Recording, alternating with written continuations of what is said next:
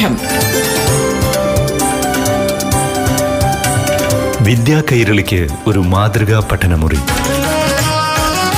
പാഠം.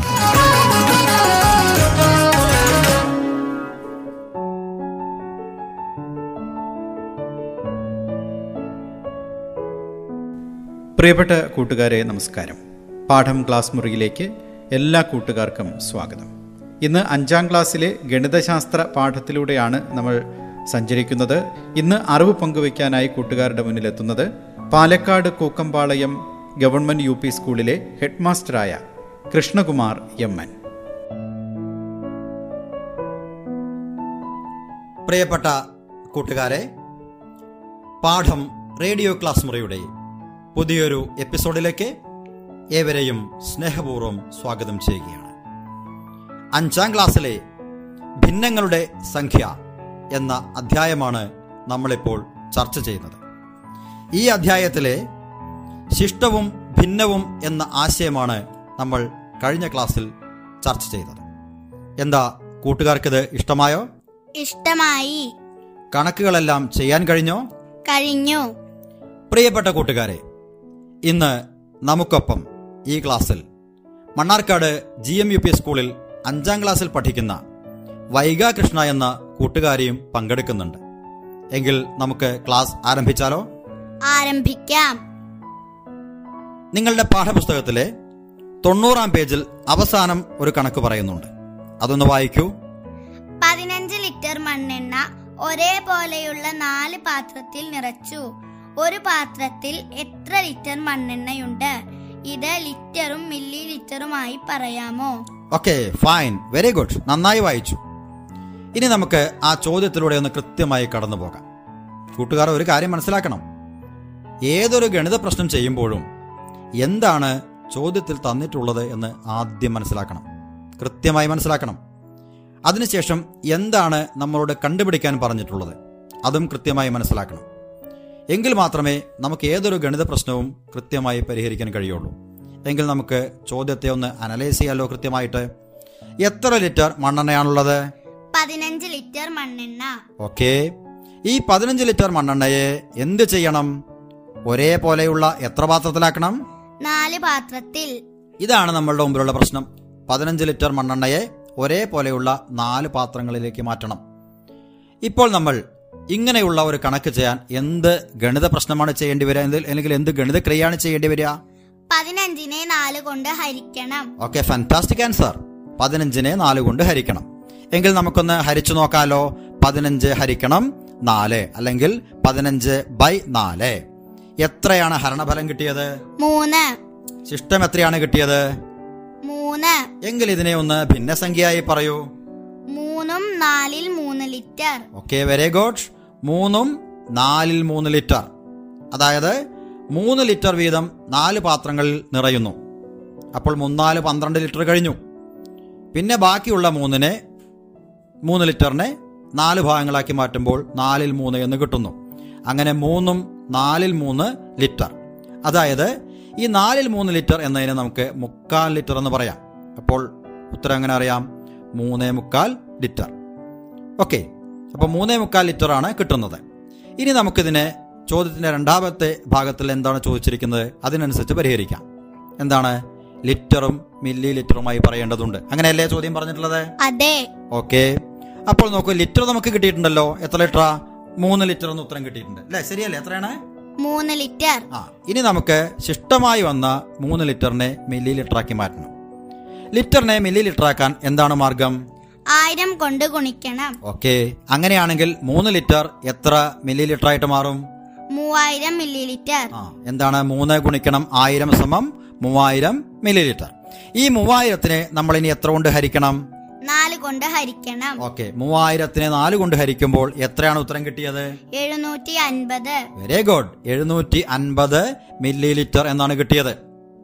അതായത് മുക്കാൽ ലിറ്ററിന് തുല്യമാണ് എഴുന്നൂറ്റി അൻപത് മില്ലി ലിറ്റർ അങ്ങനെയാണെങ്കിൽ നമ്മളുടെ ഉത്തരം രണ്ടാമത്തെ ചോദ്യമനുസരിച്ച് എന്തായി? മൂന്ന് ലിറ്ററും എഴുന്നൂറ്റി അൻപത് മില്ലി ലിറ്ററുമായി ഓക്കെ മൂന്ന് ലിറ്റർ എഴുന്നൂറ്റി അൻപത് മില്ലി ലിറ്റർ അപ്പോൾ മൂന്ന് മൂന്നേ മുക്കാൽ ലിറ്റർ എന്നതിന് തുല്യമാണ് മൂന്ന് ലിറ്റർ എഴുന്നൂറ്റി അൻപത് മില്ലി ലിറ്റർ ഓക്കെ ഈ കണക്ക് കൃത്യമായിട്ട് മനസ്സിലായോ? മനസ്സിലായി. ഓക്കെ അങ്ങനെയാണെങ്കിൽ നിങ്ങളുടെ തൊണ്ണൂറ്റി ഒന്നാമത്തെ പേജിൽ പഞ്ചസാരയെ മുപ്പത് കിലോ പഞ്ചസാരയെ എട്ട് പേർക്ക് വീതിച്ചു കൊടുക്കുന്ന ഒരു കണക്കുണ്ട്. അത് നമ്മൾ ചെയ്യേണ്ടതുണ്ട്. ഇവിടെ നോക്കൂ നമ്മൾ ലിറ്ററിനെ മില്ലി ലിറ്ററാക്കി മാറ്റാൻ ആയിരം കൊണ്ട് ഗുണിച്ചുവെങ്കിൽ കിലോഗ്രാമിനെ ഗ്രാമാക്കി മാറ്റാൻ എത്ര കൊണ്ട് ഗുണിക്കേണ്ടി വരും? ആയിരം കൊണ്ട് ഗുണിക്കണം. ഓക്കെ വെരി ഗുഡ് അങ്ങനെയാണെങ്കിൽ മാഷ് ഒരു ചോദ്യം കൂടി ചോദിക്കട്ടെ? നമുക്ക് ചിലപ്പോൾ സെന്റിമീറ്ററുകളെ മീറ്റർ ആക്കി മാറ്റേണ്ടി വരും. അങ്ങനെ സെന്റിമീറ്ററിനെ മീറ്റർ ആക്കി മാറ്റാൻ എത്ര കൊണ്ടാണ് ഗുണിക്കേണ്ടത്? നൂറ് കൊണ്ട് ഗുണിക്കണം. ഓക്കെ ഇത് അടിസ്ഥാനപരമായ ആശയമാണ്. സെന്റിമീറ്ററിനെ മീറ്റർ ആക്കാൻ നൂറ് കൊണ്ട് ഗുണിക്കണം. ലിറ്ററിനെ മില്ലി ലിറ്റർ ആക്കാൻ ആയിരം കൊണ്ട് ഗുണിക്കണം. കിലോഗ്രാമിനെ ഗ്രാമാക്കി മാറ്റാൻ ആയിരം കൊണ്ട് ഗുണിക്കണം. ഇനി ഇത് മറക്കുവോ? ഇല്ല. Okay very good. അങ്ങനെയാണെങ്കിൽ നമുക്ക് മറ്റൊരു ഗണിത ആശയത്തിലേക്ക് കടക്കാം ഈ പാഠത്തിലെ. ഭിന്നവും ഹരണവും. നമ്മളിപ്പോൾ ചെയ്തത് തന്നെയാണ്. നോക്കൂ രണ്ട് മീറ്ററിനെ മൂന്ന് സമഭാഗങ്ങളാക്കിയാൽ ഒരു ഭാഗത്തിന്റെ നീളം എത്രയായിരിക്കും? രണ്ട് ബൈ മൂന്ന്. ആ രണ്ട് ബൈ മൂന്ന് അഥവാ മൂന്നിൽ രണ്ട് മീറ്റർ എന്നാണ് കിട്ടുന്നത്. ഓക്കെ ഇത് നമ്മൾ കഴിഞ്ഞ ക്ലാസ്സിൽ പറഞ്ഞ കാര്യമാണ്. അങ്ങനെയാണെങ്കിൽ മൂന്ന് മീറ്ററിനെ രണ്ട് സമഭാഗങ്ങളാക്കി കിട്ടിയാൽ അല്ലെങ്കിൽ സമഭാഗങ്ങളാക്കി മാറ്റിയാൽ എത്ര ഉണ്ടായിരിക്കും ഓരോന്നും? ഒന്നും രണ്ടിലൊന്ന് മീറ്റർ. അഥവാ എത്ര മീറ്ററാണ്? ഒന്നര മീറ്റർ. എത്രയാണ്? ഒന്നര മീറ്റർ. ആ ഒന്നര മീറ്റർ എന്നാണ് പറയുന്നത്. അപ്പോൾ നോക്കൂ ഇത് ഹരണരൂപത്തിൽ മാറ്റിയിരിക്കുകയാണ്. ഭിന്നസംഖ്യയിലെ ഹരണരൂപത്തിൽ മാറ്റുമ്പോൾ നമുക്ക് കിട്ടുന്നതാണ് ഈ ഉത്തരം എന്ന് പറയുന്നത്. ഓക്കെ? അങ്ങനെയാണെങ്കിൽ മാഷ് കഴിഞ്ഞ ദിവസത്തെ ഒരു ക്ലാസ് ചോദിച്ച മറ്റൊരു ചോദ്യം കൊണ്ടുവരികയാണ്. ഒൻപതിനെ നാല് സമഭാഗങ്ങളാക്കിയാണ്. അപ്പോൾ നമ്മൾ എന്ത് ഗണിതക്രിയയാണ് ചെയ്യേണ്ടി വരിക? ഒൻപത്. ഹരിക്കണം. നാല്. ആ ഒൻപത് ഹരിക്കണം നാല്. അപ്പോൾ എത്രയാണ് കിട്ടിയത്? രണ്ടും നാലിൽ ഒന്ന്. എത്രയാണ് കിട്ടിയത്? രണ്ടും നാലിൽ ആ രണ്ടും നാലിൽ ഒന്ന് എന്ന് കിട്ടി. ഇനി വേറൊരു ചോദ്യത്തിലേക്ക് നിങ്ങളെ ശ്രദ്ധ ക്ഷണിക്കട്ടെ. ആറ് മീറ്റർ നീളമുള്ള ഒരു ചരടിനെ രണ്ട് സമഭാഗങ്ങളാക്കുന്നു രണ്ട് തുല്യ ഭാഗങ്ങളാക്കി മാറ്റുന്നു. അങ്ങനെയാണെങ്കിൽ ഓരോ കഷ്ണത്തിന്റെയും നീളം എത്രയുണ്ടാകും? ഈ മൂന്ന് മീറ്റർ കിട്ടാൻ എന്ത് ചെയ്താലും മതി? ആറ് ബൈ രണ്ട് അഥവാ ആറിനെ രണ്ട് കൊണ്ട് ഹരിച്ചാൽ മതി അല്ലേ? അപ്പോൾ ആറിനെ രണ്ട് തുല്യ ഭാഗങ്ങളാക്കി മാറ്റിയപ്പോൾ മൂന്ന് കിട്ടി എന്ന് പറയുന്നതിന്റെ തുല്യമായ ഭിന്നസംഖ്യയാണെന്ത്? ആറ് ബൈ രണ്ട് എന്ന് പറയുന്നത്. ഓക്കെ? കൂട്ടുകാർക്ക് മനസ്സിലായിട്ടുണ്ടാവും. അങ്ങനെയാണെങ്കിൽ ആറ് മീറ്ററിനെ ആറ് തുല്യ കഷ്ണങ്ങളാക്കി മുറിക്കുകയാണ്. ആറ് മീറ്ററിനെ ആറ് തുല്യ കഷ്ണങ്ങളാക്കി മുറിക്കുമ്പോൾ ആ ഭിന്ന സംഖ്യ നമുക്ക് എങ്ങനെ കാണിക്കാൻ പറ്റും? ആറ് ബൈ ആറ്. ആ ആറ് ബൈ ആറ് അഥവാ ആറിൽ ആറ് അഥവാ ആറ് ഹരിക്കണം ആറ്. അപ്പോൾ എത്രയാണ് കിട്ടുന്നത് ഉത്തരം? ആറ് സമം ഒന്ന്. ആ ആറ് ഹരിക്കണം ആറ് സമം ഒന്ന് എന്നാണ് ഉത്തരം കിട്ടുന്നത്. ഇതുപോലെ അഞ്ചിനെ അഞ്ചു കൊണ്ട് ഹരിച്ചാൽ എത്രയായിരിക്കും ഉത്തരം വരിക? ഒന്ന്. ആ അഞ്ചിനെ അഞ്ചു കൊണ്ട് ഹരിച്ചാൽ ഉത്തരം ഒന്നായിരിക്കും. അപ്പോൾ ഒരു സംഖ്യയെ അതേ സംഖ്യ കൊണ്ട് തന്നെ ഹരിച്ചാൽ എത്രയായിരിക്കും എപ്പോഴും ഉത്തരം വരിക? ഒന്ന്. അങ്ങനെയാണെങ്കിൽ ആയിരം ഹരിക്കണം ആയിരം എത്രയായിരിക്കും? ഒന്ന്. നൂറ് ഹരിക്കണം നൂറ്. ഒന്ന്. ഇരുപത്തിയഞ്ച് ഹരിക്കണം ഇരുപത്തിയഞ്ച്. ഒന്ന്. ഇരുപത്തിയഞ്ച് ബൈ ഇരുപത്തിയഞ്ച്. ഒന്ന്. നൂറ് ബൈ നൂറ്. ഒന്ന്. മുപ്പത്തി ആറ് ബൈ മുപ്പത്തി ആറ് ഒന്ന്. ഓക്കെ വെരി ഗുഡ് ഇത് നിങ്ങൾക്ക് മനസ്സിലായിട്ടുണ്ടാവുമെന്ന് വിചാരിക്കുന്നു. ഓക്കെ ഇനി നിങ്ങളുടെ പുസ്തകത്തിൽ തൊണ്ണൂറ്റി രണ്ടാം പേജിൽ ചില കണക്കുകൾ കൊടുത്തിട്ടുണ്ട്. അതിലൊന്ന് ഇതാണ് ഏഴ് മീറ്റർ തുണി നാല് പേർക്ക് തുല്യ ഭാഗങ്ങളായി വീതിച്ചാൽ ഒരാൾക്ക് എത്ര മീറ്റർ തുണി കിട്ടുമെന്നാണ് പറയുന്നത്. അതാണ് ചോദ്യം. കഴിഞ്ഞ ക്ലാസ്സിൽ പറഞ്ഞ അതേപോലെ തന്നെയാണ്. നമ്മൾ തൊട്ടുമുമ്പ് ഡിസ്കസ് ചെയ്ത അതേപോലെ തന്നെയാണ്. ഏഴ് മീറ്റർ തുണി നാല് പേർക്കാണ് തുല്യമായി ഭാഗിക്കുന്നത്. അപ്പോൾ നമ്മൾ എന്ത് ചെയ്യണം? ഏഴിനെ എന്ത് ചെയ്യണം? ഹരിക്കണം. എത്ര കൊണ്ട് ഹരിക്കണം? നാല് കൊണ്ട്. ഓക്കെ. ഏഴിനെ നാല് കൊണ്ട് ഹരിക്കുമ്പോൾ നമുക്ക് എത്രയാണ് കിട്ടുന്നത്? ഒന്നും നാലിൽ മൂന്ന്. എത്രയാണ് കിട്ടിയത്? ഒന്നും നാലിൽ മൂന്ന്. അഥവാ ഒന്നേ മുക്കാൽ എന്ന് കിട്ടി. ഇനി ബാക്കിയുള്ള കണക്കുകൾ കൂട്ടുകാർ ചെയ്തു നോക്കുക. അതേപോലെ തന്നെ തൊണ്ണൂറ്റി മൂന്നാമത്തെ പേജിൽ കണക്കുകൾ കൊടുത്തിട്ടുണ്ട്. എന്താണ്? രണ്ട് കോളത്തിൽ കൊടുത്തിട്ടുണ്ട്. ചുവടെ തന്നിരിക്കുന്ന പട്ടികയിൽ ഒന്നാമത്തെ കോളത്തിലെ സംഖ്യകൾക്ക് തുല്യമായ സംഖ്യ രണ്ടാമത്തെ കോളത്തിൽ ക്രമം തെറ്റിച്ചു കൊടുത്തിരിക്കുന്നു. സംഖ്യകളെ ക്രമമായി പറയണം. അത് കൂട്ടുകാർ കണ്ടെത്തിയിട്ട് വരച്ച് ചേർക്കണം. റെഡിയല്ലേ ചെയ്യാൻ? ചെയ്യാൻ പറ്റുമല്ലോ? ഓക്കെ. നോക്കൂ. അഞ്ചാം ക്ലാസ്സിലെ ഭിന്നങ്ങളുടെ സംഖ്യ എന്ന പാഠഭാഗത്തിലെ അവസാനത്തെ ഭാഗമാണ് നമ്മളിവിടെ ചർച്ച ചെയ്തത്. ഈ ഭാഗം കൂട്ടുകാർക്ക് മനസ്സിലായി കാണുമെന്ന് വിചാരിക്കുന്നു. ഇനി നമുക്ക് ഗണിതശാസ്ത്രത്തിലെ മറ്റ് അധ്യായങ്ങളുമായി അടുത്ത ദിവസം കണ്ടുമുട്ടാം എന്ന ഉറപ്പോടെ ഈ ക്ലാസ് ഇവിടെ സമാപിക്കുന്നു. താങ്ക് യു ഓൾ പാഠം. വിദ്യാ കൈരളിക്ക് ഒരു മാതൃകാ പഠനമുറി. പാഠം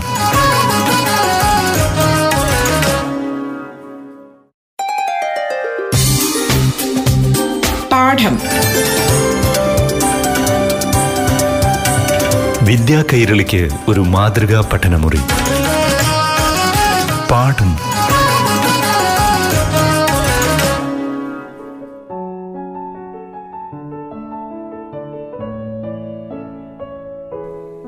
പാഠം ക്ലാസുകൾ തുടരുകയാണ്. ഇനി ആറാം ക്ലാസ്സിലെ ഗണിതശാസ്ത്ര പാഠത്തിലേക്കാണ്. പാഠം അവതരിപ്പിക്കുന്നത് Palakkad Kookkampalayam government U P സ്കൂളിലെ ഹെഡ് മാസ്റ്ററായ കൃഷ്ണകുമാർ എം എൻ.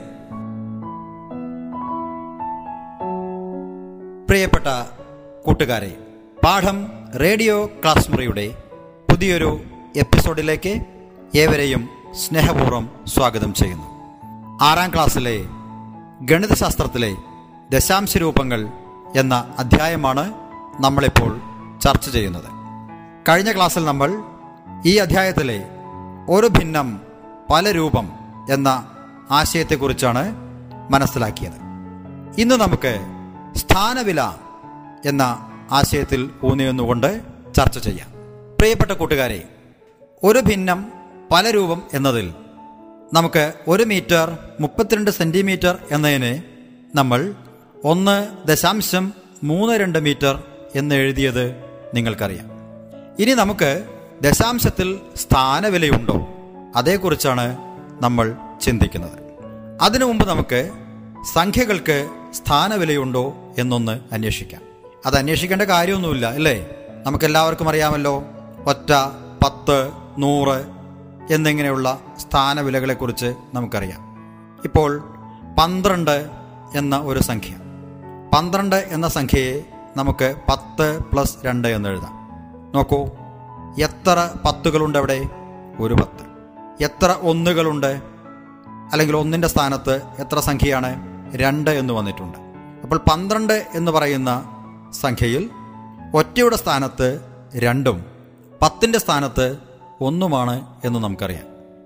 മുപ്പത്തി നാലാകുമ്പോൾ ഒറ്റയുടെ സ്ഥാനത്ത് നാലും പത്തിന്റെ സ്ഥാനത്ത് മൂന്നുമാണ് എന്ന കാര്യം നമുക്ക് വളരെ കൃത്യമായിട്ട് അറിയാം അല്ലേ? ചെറിയ ക്ലാസ് മുതൽ മൂന്നാം ക്ലാസ് മുതലൊക്കെ നമ്മളിത് കൃത്യമായി പഠിച്ചു വെച്ചിട്ടുണ്ട്.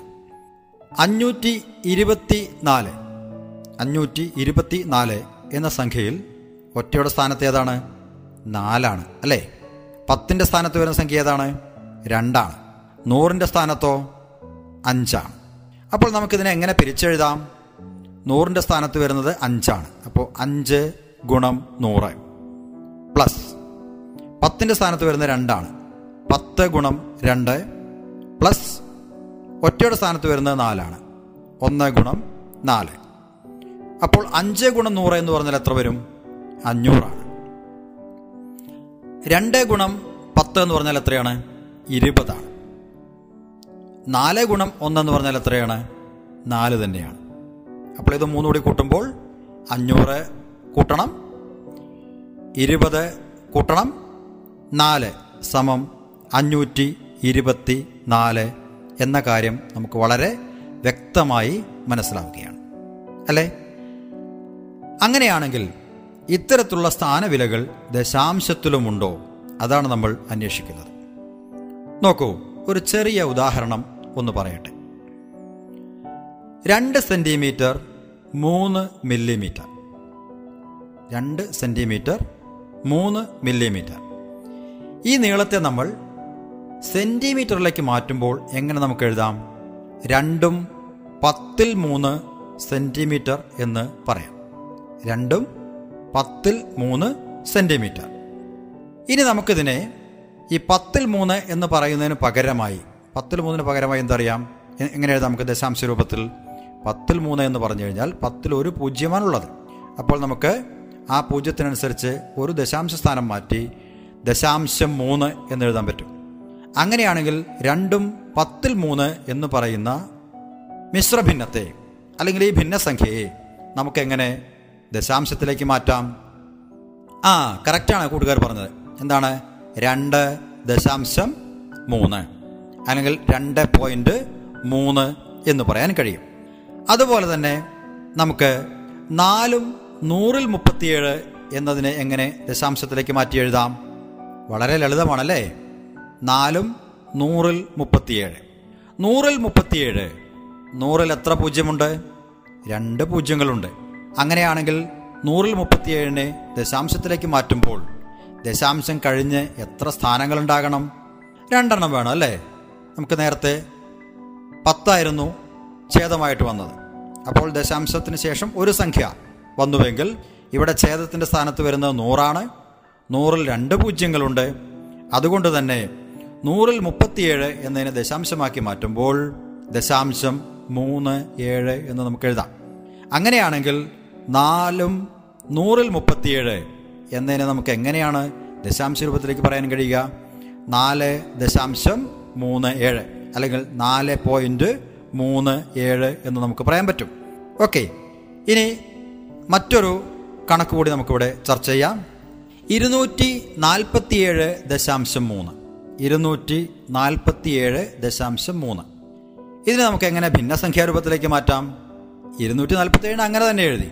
ഇനി ദശാംശം മൂന്ന് എന്ന് പറഞ്ഞാൽ അതിനെ ഭിന്നസംഖ്യയിലേക്ക് മാറ്റുമ്പോൾ ആ ഭിന്നസംഖ്യയുടെ ഛേദത്തിൽ ഒരു പൂജ്യമുള്ള സംഖ്യ വരണം. ഒരു പൂജ്യമുള്ള ഏറ്റവും ചെറിയ സംഖ്യ ഏതാണ്? പത്താണ്. അപ്പോൾ പത്ത് ആയിരിക്കും ഛേദത്തിൽ വരിക. അംശം മൂന്ന് എന്ന് വരും.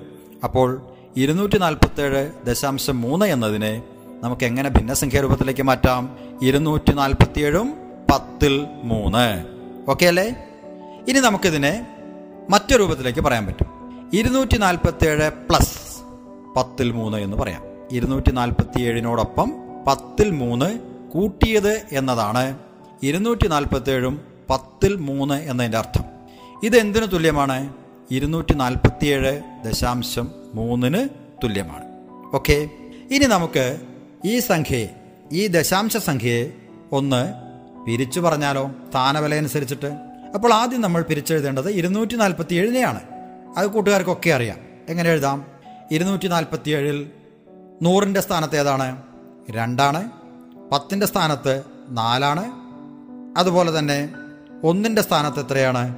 ഏഴാണ്. അപ്പോൾ നമുക്ക് ഇരുന്നൂറ്റി നാൽപ്പത്തി ഏഴ് എന്നതിനെ പിരിച്ചെഴുതുമ്പോൾ എങ്ങനെ കിട്ടും?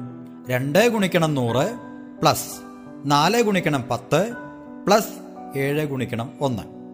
ഈ രണ്ട് ഗുണിക്കണം നൂറ് എന്നുള്ള ബ്രാക്കറ്റിൽ എഴുതണം കേട്ടോ. രണ്ട് ഗുണിക്കണം നൂറ് അത് ബ്രാക്കറ്റിനകത്താണ്. പ്ലസ് ഇനി അടുത്ത് പറയുന്നതും ബ്രാക്കറ്റിനകത്ത് തന്നെയാണ്. നാല് ഗുണിക്കണം പത്ത് പ്ലസ് അടുത്തതും ബ്രാക്കറ്റിനകത്ത് ഏഴ് ഗുണിക്കണം ഒന്ന്. അപ്പോൾ ഇരുന്നൂറ്റി നാൽപ്പത്തി ഏഴ് എന്ന് പറയുന്ന സംഖ്യയായി. ഇനി അതോടൊപ്പം എന്തുണ്ട്? ഒരു ദശാംശം മൂന്ന് കൂടി ഉണ്ട് ഇല്ലേ? ഇവിടെ ഒറ്റയുടെ സ്ഥാനത്ത് ഏഴാണ്. ഇനി ദശാംശം മൂന്നിനെ നമുക്ക് ഒറ്റയുടെ സ്ഥാനത്ത് പറയാൻ കഴിയില്ലല്ലോ? ഇല്ല. അപ്പോൾ നമുക്ക് മറ്റു രൂപത്തിലേക്ക് മാറ്റാൻ കഴിയും. ദശാംശം മൂന്ന് എന്ന് പറഞ്ഞാൽ പത്തിൽ മൂന്നാണ്. അല്ലേ? അല്ലേ? ഇപ്പോൾ നമ്മൾ കുറച്ച് മുമ്പ് പറഞ്ഞാണല്ലോ ദശാംശം മൂന്ന് എന്ന് പറയുമ്പോൾ പത്തിൽ മൂന്നാണ്. ഇതിനെ നമുക്ക് എങ്ങനെ എഴുതാം? മൂന്ന് ഗുണിക്കണം പത്തിലൊന്ന് എന്ന് എഴുതാം.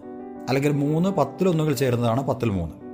അപ്പോൾ നോക്കൂ നമ്മൾ നേരത്തെ എഴുതിയ പോലെ ഏഴ് ഗുണിക്കണം ഒന്ന് അല്ലെങ്കിൽ നാല് ഗുണിക്കണം പത്ത് എന്ന് പറഞ്ഞതുപോലെ ദശാംശം മൂന്നിന്റെ സ്ഥാനവില നമുക്ക് കിട്ടി. ഇത്രയാണ് പത്തിൽ ഒന്ന്. അപ്പോൾ ഇരുന്നൂറ്റി നാൽപ്പത്തിയേഴ് ദശാംശം മൂന്ന് എന്നതിനെ എങ്ങനെ നമുക്ക് പിരിച്ചെഴുതാം? രണ്ട് ഗുണിക്കണം നൂറ് പ്ലസ് നാല് ഗുണിക്കണം പത്ത് പ്ലസ് ഏഴ് ഗുണിക്കണം ഒന്ന് പ്ലസ് മൂന്ന് ഗുണിക്കണം പത്തിലൊന്ന്. ഓക്കെ. ഇപ്പൊ കാര്യം വ്യക്തമായോ? ഇനി നമുക്ക് മറ്റൊരു കണക്ക് പരിശോധിക്കാം. ഇരുന്നൂറ്റി നാൽപ്പത്തിയേഴ് ദശാംശം മൂന്ന് ഒമ്പത് എന്നാണെങ്കിൽ എങ്ങനെ എഴുതാം നമുക്ക്? നേരത്തെ പറഞ്ഞ അതേ രീതിയിൽ തന്നെ നമുക്ക് എഴുതാൻ പറ്റും. ഇരുന്നൂറ്റി നാൽപ്പത്തി ഏഴിനെ എങ്ങനെ എഴുതാം നമുക്ക്? ആ രണ്ട് ഗുണിക്കണം നൂറ് പ്ലസ് നാല് ഗുണിക്കണം പത്ത് പ്ലസ് ഏഴ് ഗുണിക്കണം ഒന്ന്. ഓക്കെ അത് ഓക്കെയാണ്. ദശാംശം മൂന്ന് ഒമ്പത്.